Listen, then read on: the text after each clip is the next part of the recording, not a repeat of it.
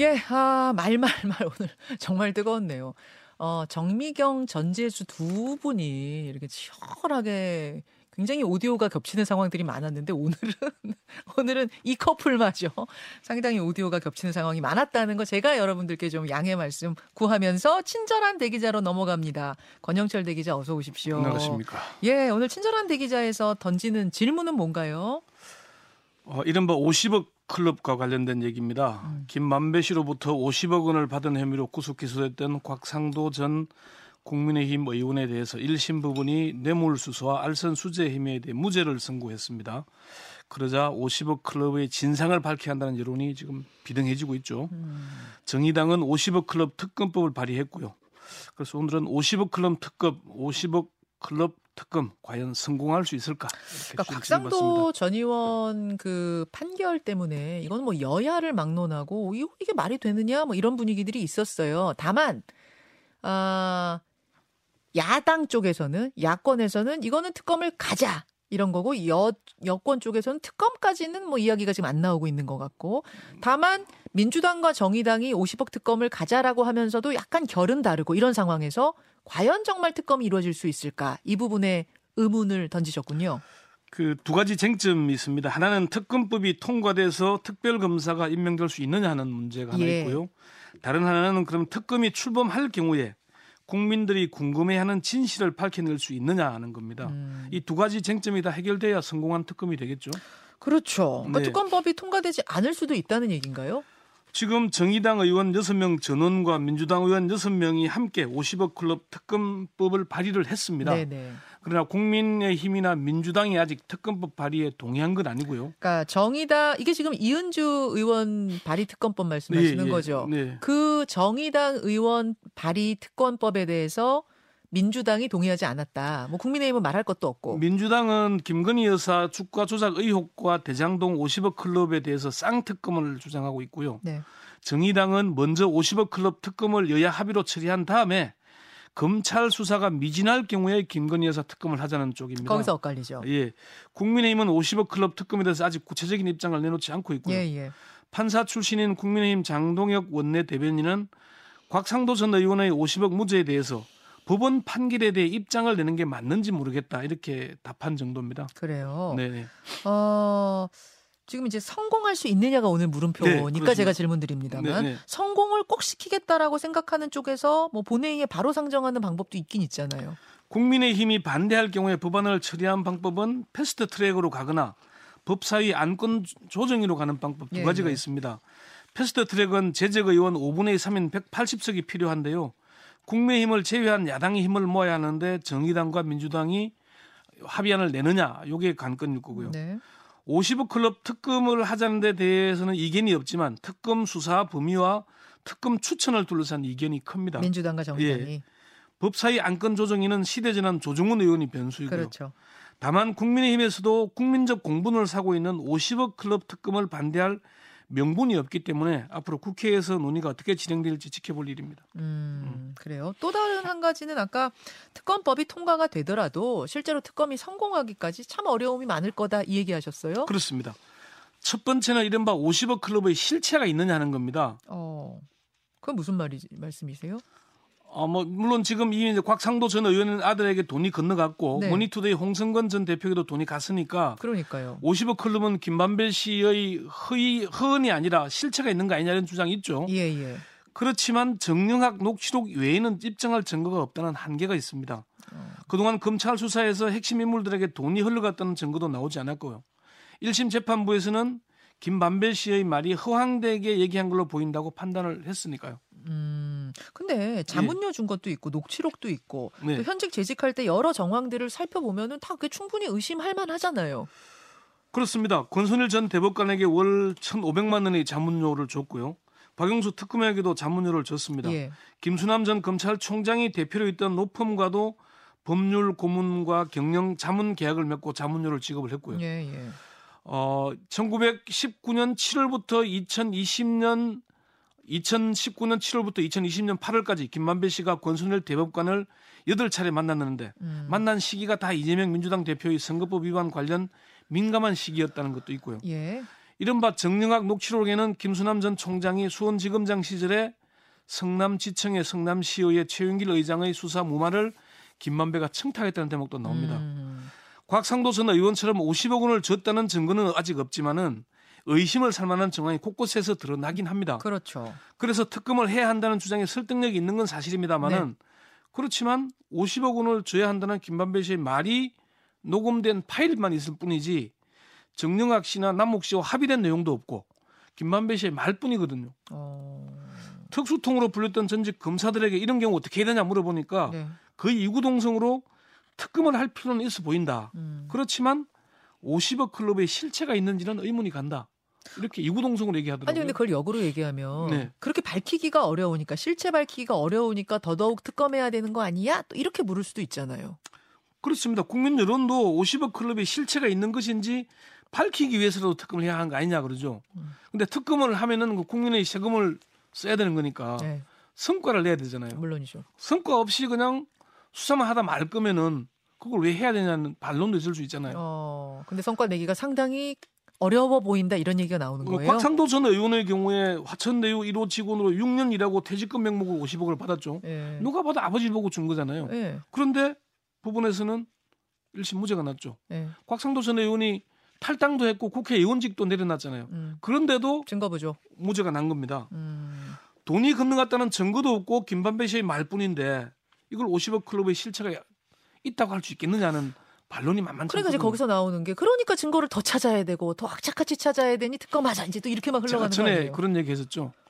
검찰이 항공모함이면 특검은 그냥 조그만 구명보트 정도밖에 안 되는 수준이거든요. 아. 그것만 가지고 밝혀낼 수 있겠느냐. 여러 가지 역량을 봤을 때 아, 예. 굉장히 현실적인 얘기를 지금 해주시고 수사 시기도 사실 60일에서 90일 정도 다잖아요.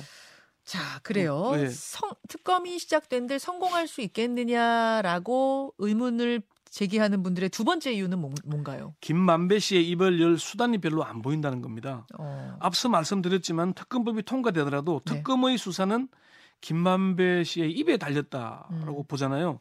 김만배 씨가 다시 구속됐습니다. 음. 다시 구속됐죠. 검찰이나 특검 수사에 협조할 사, 이유가 사라진 거 아니겠냐 이렇게 보는 거죠. 그건 왜 그렇습니까? 지금 대장동 수사에서 가장 큰 포인트가 뭐였냐?